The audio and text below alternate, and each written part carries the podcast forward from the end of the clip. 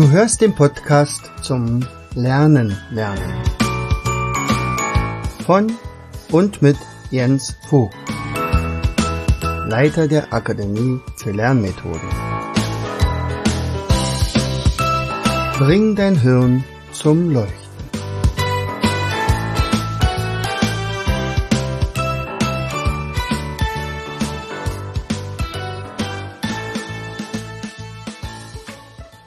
Hallo und herzlich willkommen zu einer weiteren Episode unseres Podcastes Bring dein Hirn zum Leuchten.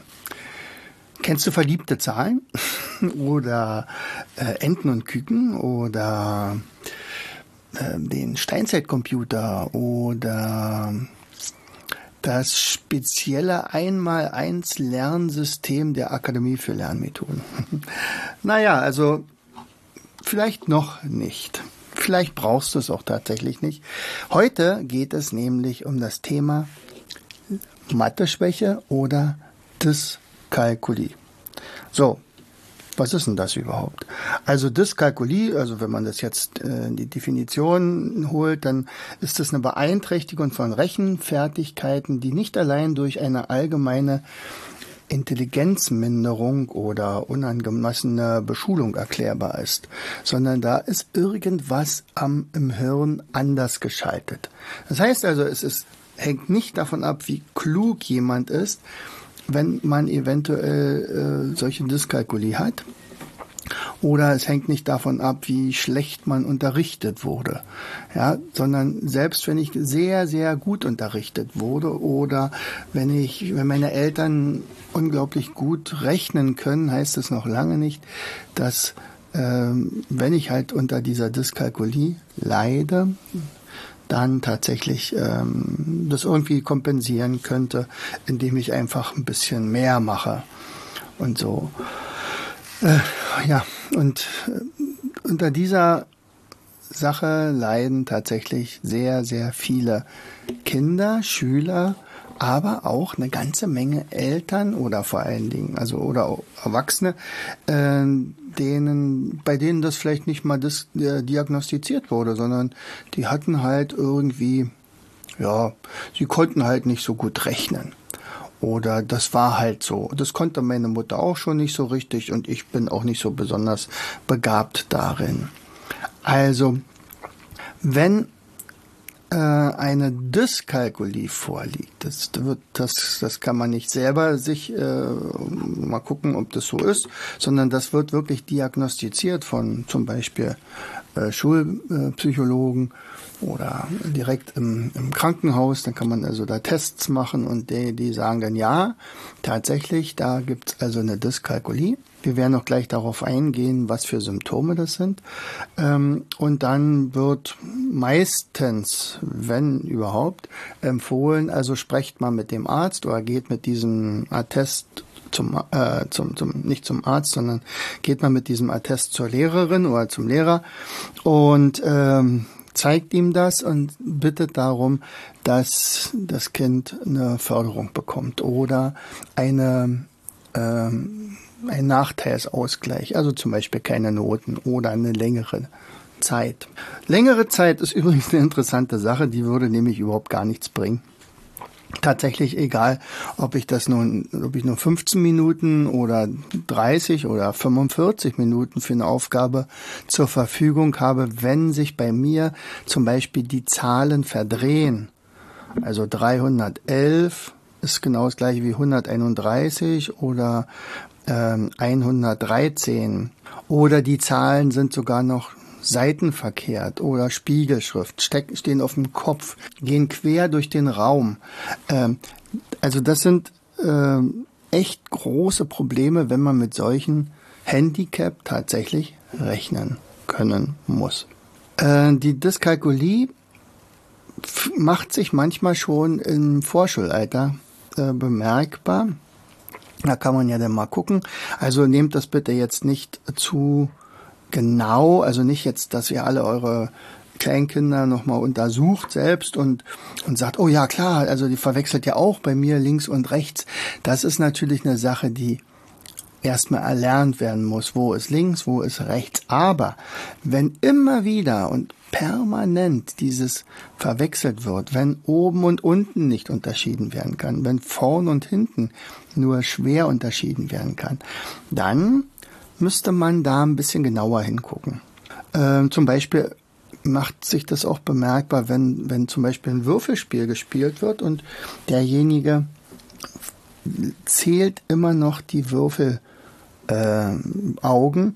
Also die sieht nicht, aha, da ist gerade eine 6 gewürfelt oder da ist eine 3 gewürfelt, sondern er macht immer 1, 2, 3. Also es ist eine 3. Ich darf 3, beim Mensch ärger dich nicht vorwärts. Dann müsste man schon mal gucken, ob da eventuell eine Störung vorliegt. So, oder zum Beispiel auch, wenn jemand ungerne puzzelt. Also Puzzle selber ist ja sowieso ein ganz tolles Spielzeug. Man kann ja anfangen mit ganz einfachen Puzzlen und dann immer weitergehend, immer größere Anzahl der Puzzleteile, beziehungsweise nachher richtig große, weiß ich, 200, 300er. So, und dann geht's ja weiter, dann kommt das Kind in die Schule und dann werden, also zum Beispiel merkt man hier noch sehr, sehr lange mit den Fingern. In der Regel ist wie kompensieren sie das? Sie kompensieren das, indem sie immer nur mit Fingern rechnen. Dass an sich man mit Fingern rechnen kann, das habe ich ja sogar in meinem Online-Kurs mal gezeigt, dass man damit auch ohne weiteres, also auch 6 mal 7 rechnen kann oder ja, das 1 mal 1 mit der 9 kann man wunderbar mit den Fingern rechnen. Aber wenn permanent gezählt wird, also wenn ich zum Beispiel sage, guckt mal hier, wir haben hier so eine Gigi-Bausteine, das ist eine große Mauer, im Prinzip sind das 7 Türme und jeder Turm ist 7 Steine hoch. So, ich möchte wissen, wie viele Steine habe ich verbaut.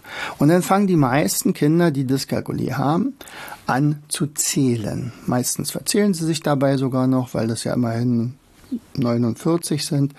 Der eine sagt dann 50, der andere sagt dann 42, der andere sagt ja 49. Ich sage, wie bist du drauf gekommen? Na, ich habe gezählt. Bis dann einer vielleicht sagt, nee, ich habe gar nicht alle gezählt, ich habe bloß immer einen Turm gezählt, dann habe ich den addiert, dann hat er gerechnet, also 7 plus 7, das war 14. Und dann habe ich die anderen 14 dazugezählt und nochmal 14 dazugezählt und dann musste ich 7 dazuzählen. Derjenige hat garantiert keine Diskalkulie gehabt, der hat nämlich tatsächlich eine Strategie gehabt, wenn auch nicht die beste, aber ist ja egal. Er kam zu einem Ergebnis und dieses Ergebnis war 49. So, und wenn ich dann zum Beispiel sage, okay, das wäre doch cool, wenn wir jetzt eine Abkürzung finden würden, dass ihr nicht mehr zählen müsst, sondern ihr sagt auf dem Plauz hin, also das müssen 49 Steine sein, dann würde es doch toll sein. Das kann man dann natürlich daran arbeiten. Also Diskalkulie-Kinder haben ein großes Problem mit Mengenerfassung.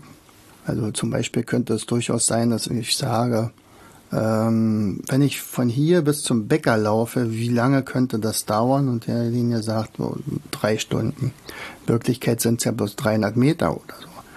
Also hops, okay. Oder wie viel Gramm sind in dieser Tüte Mehl, ohne dass du jetzt auf die Zahl guckst? 1 Tonne. Oder 5 Gramm.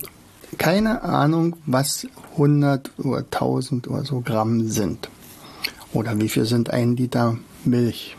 Und alles solche Sachen, da gibt's also Schwierigkeiten. Auch sehen Sie die Strategie nicht dahinter, wenn ich zum Beispiel rechne, 3 plus 4, kommt raus, ist gleich 7.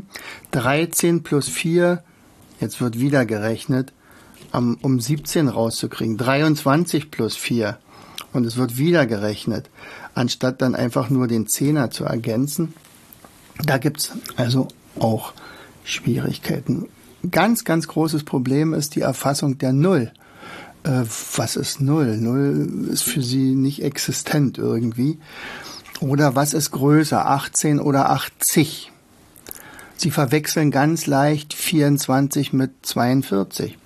Und alles solche Sachen, die Grundrechenarten fallen ganz, ganz schwer oder gehen gar nicht. Das 1×1 ist fast unmöglich. Also ich habe etliche von diesen Kindern bei mir gehabt, wo die Mutti zum Beispiel auch gesagt hat, also ich würde so glücklich sein, wenn sie das hinkriegen würden, 3 Aufgaben in dieser einen Stunde mit meiner Tochter zu schaffen. Es war ein 15 Jahre altes Mädchen. Und dann habe ich sie also spazieren geschickt und am Ende konnte sie das 1×1 mit der 6 bis zur 20×6.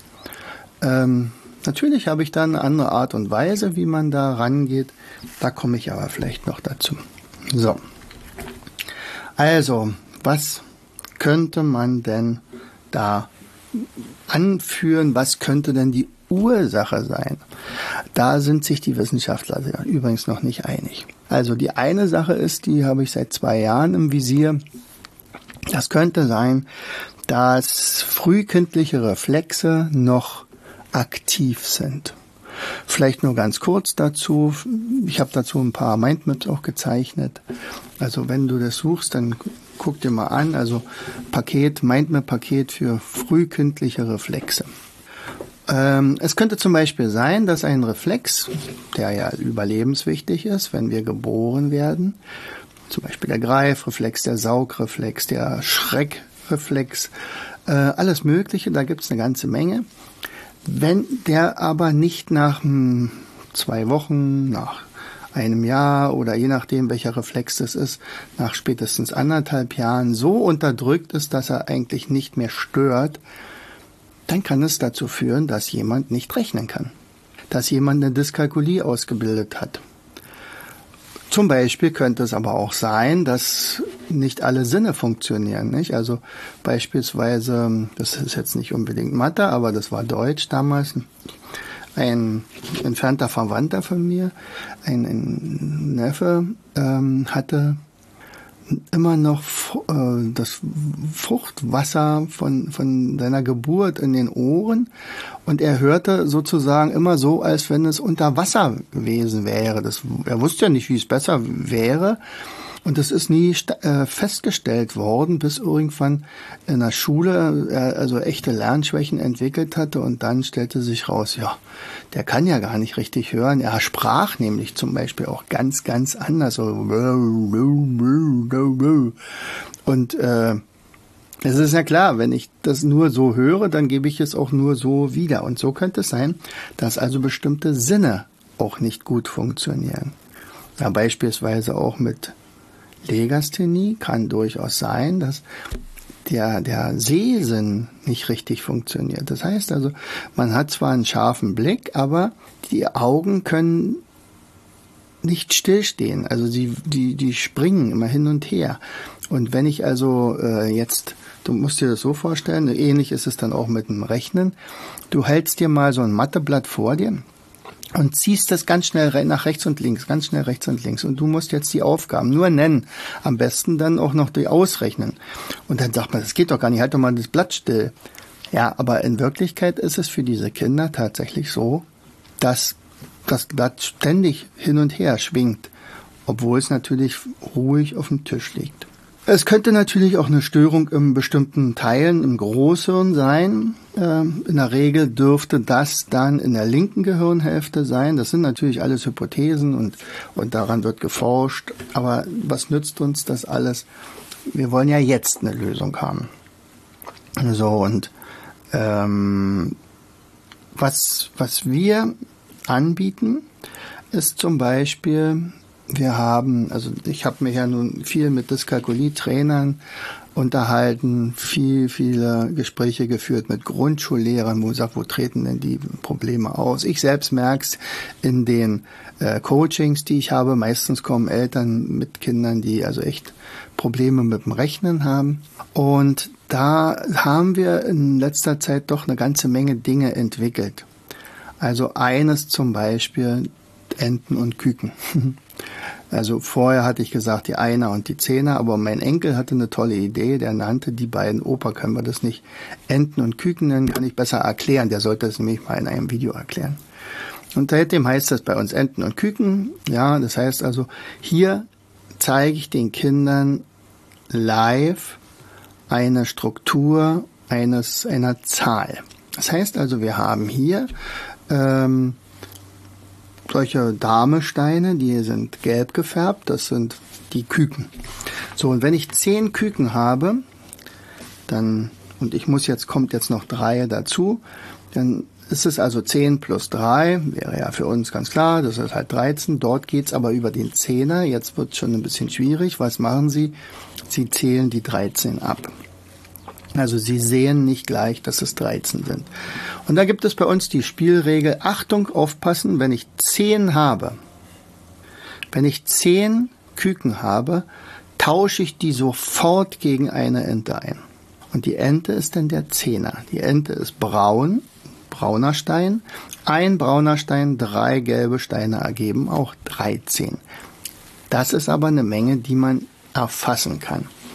Und so haben wir da also nach und nach so ein System entwickelt, wo Kinder innerhalb von kürzester Zeit die ganze Geschichte begreifen. Auch die Kinder, die Diskalkulie haben. Warum ist das so? Nun, also meine Theorie ist, dass ja die Schule hauptsächlich mit Zentren arbeitet im Hirn, die Mathe gespeist sind, also in der Regel in der linken Gehirnhälfte beheimatet sind. Aber hier liegt ja die Störung vor.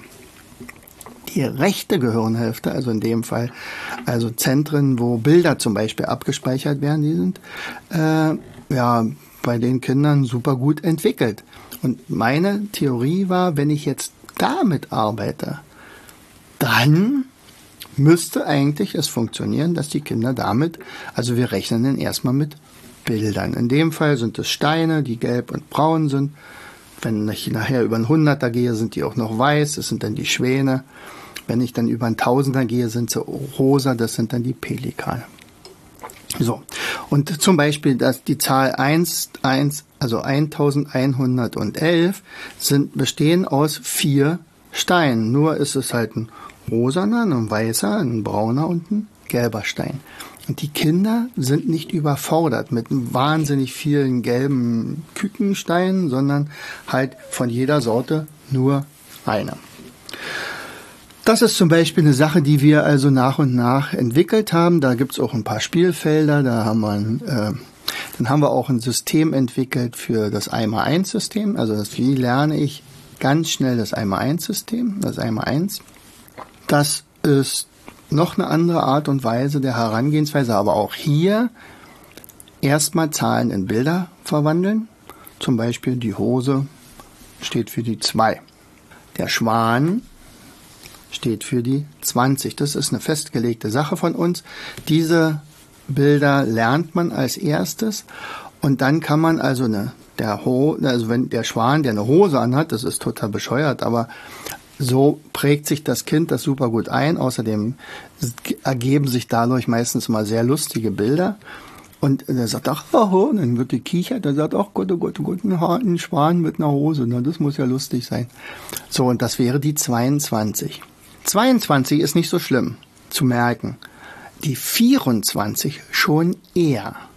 Ja, die 24 wird ja ganz schnell verwechselt mit der 42. Wie kriegen wir das hin? Also, die 22, also die 2 hinten, der Einer von der 2 ist halt die Hose. Die 4 steht für 4 Musketiere.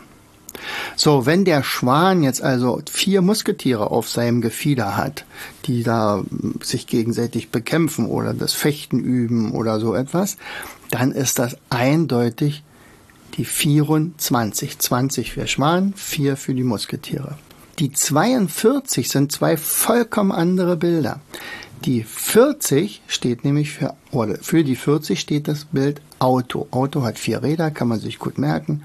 Also, das ist aber nicht die 4, sondern die 40. So. Und die 2, das wäre wieder die Hose.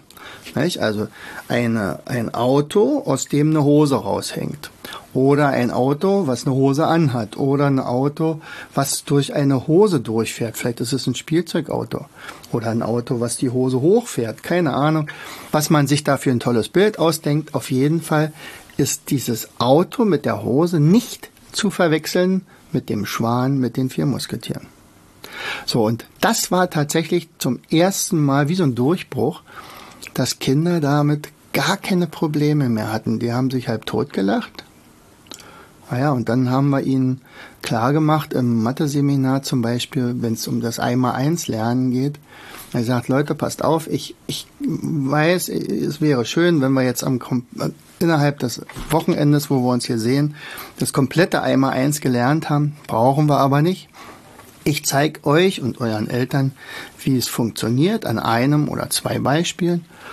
Und dann macht er den Rest zu Hause. Das war überhaupt nicht schlimm. Also das 1x1 mit der 6 kriege ich allen Kindern. Ob sie Diskalkulie haben oder nur eine Mathe-Schwäche haben oder einfach bisher zu faul waren, das 1x1 zu lernen, in ungefähr 15 Minuten hin. Meistens geht es sogar noch schneller. Und dann wissen sie es auch. Und wenn ich dann sage, wie viel ist denn 6 mal 7 oder 7 mal 6, dann kommt sofort die 42. Meistens sagen sie immer 40, dann 2, also 40, 2. Das wäre nämlich das Auto mit der Hose. Wichtig ist nur, dass man dann das noch koppelt mit einer Gedächtnistechnik, das ist unsere Almuttechnik, darüber habe ich im Podcast auch schon ein paar Mal geredet. Aber das würde jetzt hier zu weit führen. Und warum sage ich das jetzt alles? Ganz einfach deswegen, weil im Moment die Situation sich verschärft hat, deutlich verschärft hat. Also dadurch, dass durch Corona ganz häufig kein Präsenzunterricht ist, dass Kinder, die Dyskalkulie haben oder Mathe-Schwäche, jetzt aber echt abgehängt werden.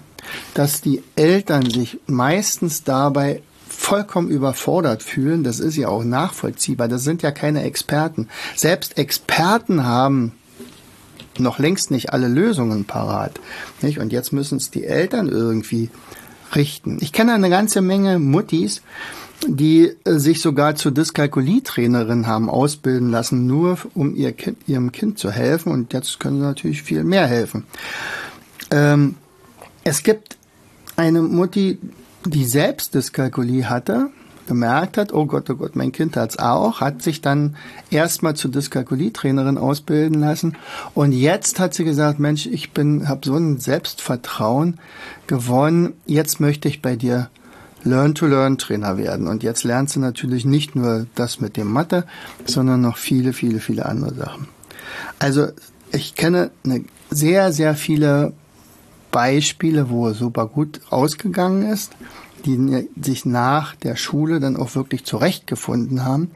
Ich kenne aber auch eine ganze Menge Kinder und nachher junge Erwachsene, die so ähnlich wie Analphabeten durchs Land ziehen und einfach darauf angewiesen sind, dass die Leute sie nicht bescheißen. Also an der Supermarktkasse, an Einnahmen und Ausgaben. Sie können ja kaum irgendwie mit Gewichten, mit Längenangaben, aber die kommen meistens zu spät. Oder sie kommen viel, viel zu früh, um nicht zu spät zu kommen, einfach aus Angst, weil sie nicht wissen, wie die Uhrzeit geht. Und was macht das denn mit einem? Also natürlich bleibt es an der Psyche nicht unbemerkt, sondern sie haben Versagensangst, sie haben psychosomatische Beschwerden, sie sind sehr schüchtern, sie haben überhaupt gar kein Selbstvertrauen, sie kaschieren natürlich ihre Schwäche, sind aber in jedem Fall sehr, sehr häufig unsicher. Und das Hauptsächliche, also der Umgang mit Geld und den in unserer Gesellschaft nicht im Griff zu haben, kann dramatische Auswirkungen haben. Also was machen wir? Was haben wir gemacht? Ich habe ja schon gesagt, wir haben ja etliche Dinge entwickelt. Ich schreibe immer mal wieder einen Blog, ich gebe ein paar Tipps, ich habe Leute, die beim Coaching zu mir kommen. Wir Ich habe zum Beispiel darüber geschrieben, achte doch mal bei solchen Kindern auf eine Grünstiftmethode. Was heißt denn das? Streich alles an, was richtig ist, nicht das, was falsch ist. Also wir konzentrieren uns, das ist eine ganz einfache Methode, wir konzentrieren uns auf das, was schon funktioniert, und an dem anderen müssen wir natürlich noch arbeiten, das ist ganz klar. Seid auch nicht zu streng mit euren Kindern, habt ein bisschen Verständnis, aber toleriert nicht alles. Das natürlich auch nicht. Also es muss schon dran sein. Also in dem Fall kann man auch wirklich sagen, das ist jetzt nicht im Supersprint zu erledigen. Also wenn jemand Diskalkulie hat, wird er auch in Zukunft Diskalkulie haben. Das endet nicht mit dem 16. oder 18. Lebensjahr. Das nicht. Aber man kann den Kindern und Jugendlichen natürlich entsprechende Strategien an die Hand geben, womit sie das durch einen Umweg, zum Beispiel über Bilder, super gut hinkriegen können. Die Frage ist, was würde es denn ausmachen? Was würde sich positiv für dein Kind sich ändern, wenn es plötzlich gut rechnen könnte? Jetzt können wir mal überlegen. Das habe ich dich jetzt gefragt. Dann fragst du das mal dein Kind und sagst, Mensch, stell dir mal vor, ich habe hier vielleicht eine Lösung, einen Lösungsansatz. Was würde sich für dich ändern, wenn du gut rechnen könntest? Dann kommt vielleicht, ja, dann kann ich ja mit meinem Taschengeld besser umgehen. Oder dann kommt vielleicht, dann würde ich nicht mehr zu spät kommen. Dann könnte ich endlich die Uhr. Oder ich würde mich gleichberechtigt fühlen mit meinen Mitschülern. Oder vielleicht habe ich, also du wirst es wahrscheinlich, so wird das Kind natürlich nicht sagen. Er sagt, also in der Regel wird es so sein, du baust sein Selbstvertrauen auf. So. Und das heißt auch lange nicht, dass du jetzt die ganze Zeit über irgendwie dich zum Diskalkulietrainer ausbilden lassen musst, sondern einfach nur sagen, guck mal, ich bin bei dir, ich helfe dir, so gut ich kann. Ich habe auch Verständnis dafür, dass das nicht ganz so gut und so schnell geht, wie du dir das vielleicht wünschst. Aber ich bin bei dir. Ich kann mich noch sehr gut erinnern, als ich damals Klavierspielen gelernt habe. Das wollte ich sowieso. Also da war nicht so, dass die Eltern mir gesagt haben, komm, wir haben dich bei der Musikschule angemeldet, jetzt lieber Jens, lerne gefälligst Klavier. 1 Stunde am Tag ist Pflicht. Nee. Ich wollte unbedingt selbst. Natürlich gibt es dann auch als Jugendlicher ab und an mal oder als Kind ab und an mal ein paar Tage, wo du sagst, ach, eigentlich habe ich heute gar keinen Bock drauf. Und dann saß aber die Mutti neben mir am Klavier und hörte zu. 1 Stunde lang, jeden Tag. War das schlimm? Nö, war nicht schlimm. Also ab und an half es mir natürlich, dass ich also nicht mein Ziel aus den Augen verlor. Sie helfen konnte sie mir nicht, weil sie einfach nicht ausgebildete Musiklehrerin war und Klavier spielen konnte sie erst recht nicht. Aber sie war da. Sie war einfach da. Und deswegen habe ich tatsächlich auch zum Ende ganz gut Klavier spielen können. Ja, also vielleicht guckst du mal bei uns, wir haben jetzt, also bei uns im Shop, da haben wir also dieses mit dem Enten und Küken, da guck dir das mal vielleicht an. Wir haben auch ein Mindmap zum Thema Diskalkulie, wir haben ein Seminar, das nennt sich Damit Mathe wieder Spaß macht. Das ist also wirklich eines der schönsten Seminare auch für mich, weil ich dann sehe, wie die Kinder sich dabei verändern. Das ist übrigens ganz witzig, wenn man dann sagt, okay, wer ist freiwillig hier? Alle Eltern melden sich, nur die Kinder nicht. Die müssen jetzt auch noch Mathe machen und dann am Wochenende, wo sie eigentlich Fußball spielen wollten oder reiten. Und ja, und jetzt müssen sie bei mir auch noch Mathe machen. Na wunderbar. Aber nach einer halben Stunde kleben die mir an den Hacken und machen sogar die Pausen durch, weil es ihnen plötzlich Spaß macht, weil ich das auf eine andere Art und Weise mache und weil sie plötzlich merken, wow, da verändert sich jetzt gerade was. Das macht ja, das kann wirklich Fehls machen. So, und meistens kullern da doch die eine oder andere Träne von den Eltern meistens dann, weil sie, es ist dann wirklich so, dass von ihnen wie so eine Art Last abfällt. Das ist unglaublich, unter welchem psychischen Stress alle stehen in dieser Runde da. und dann nachher im Seminar natürlich nicht.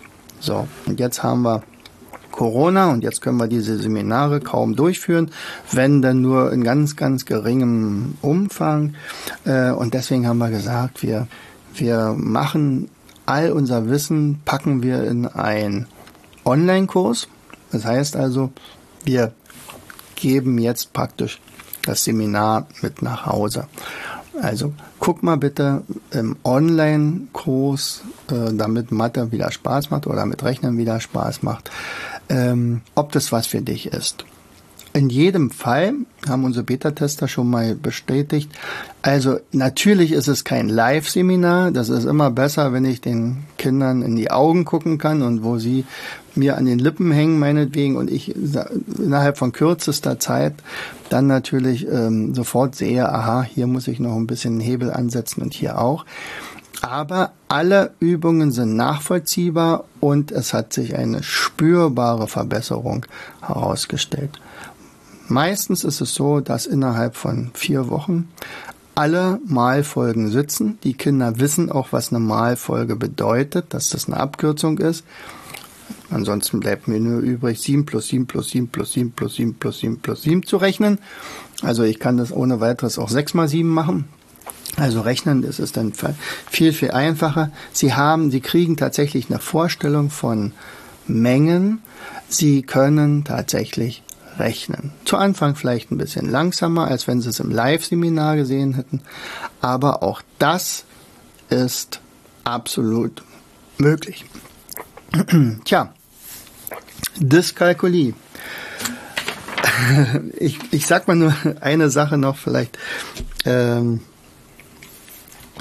Ich habe das glaube ich auch mal in einem Online, also hier in einer Episode gesprochen, ich weiß nicht, vielleicht so um die 70 rum, 75 vielleicht, als wir auf dem Diskalkulie-Kongress in Salzburg waren, auch der fand ja jetzt nur eine Weile nicht statt durch Corona.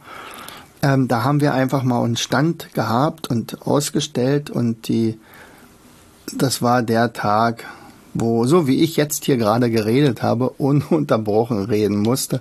Und zwar von 7:30, wir hatten noch gar nicht mal aufgebaut, da umzingelten uns die ganzen Trainer schon und sagt, was habt ihr da Neues? Das ist ja ganz was anderes. Aha, das würde ganz interessieren.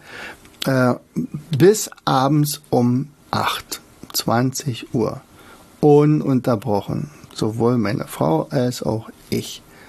Wir hatten eigentlich Freunde in Salzburg, die wir abends treffen wollten. Die haben wir dann angerufen und gesagt, Beata, du sei mir bitte nicht böse. Aber heute können wir nur noch sitzen und den Mund zumachen. Also, was heißt das? Das heißt tatsächlich, dass wir offensichtlich da Dinge gefunden haben, die, sagen wir mal, revolutionär sind, wo also tatsächlich die Hilfe sehr, sehr groß ist und dass da tatsächlich ganz, ganz schnell Erfolge erzielt werden können. Also, guckt einfach mal rein. Enten und Küken, da gibt es so einen Satz dazu. Der Online-Kurs der müsste jetzt fertig sein. Also wir haben jetzt wirklich, ich glaube, knapp 30 Videos dazu gedreht. Ganz kurzweilig, in kleinen Schritten, sodass das also wirklich jeder nachvollziehen kann. Man muss kein Diskalkulie-Trainer sein, um das zu verstehen. Eltern, die interessiert sind, reichen. Also jeder kann es lernen. Und dazu wünsche ich dir viel Erfolg. In diesem Sinne, herzlichst, dein Jens. Du hörtest den Podcast Das Lernen lernen. Bring dein Hirn zum Laufen. Von und mit Jens Vogt, Leiter der Akademie für Lernmethoden. Gerne lade ich dich ein, uns auf unserer Seite zu besuchen.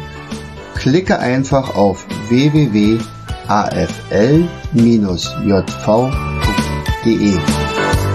Hier findest du weitere wertvolle Hinweise, die dein Lernen leichter machen. In unserem Shop www.mindmaps-shop.de wirst du viele praxiserprobte Produkte rund ums Lernen finden. Bis zum nächsten Mal. Dein Jens.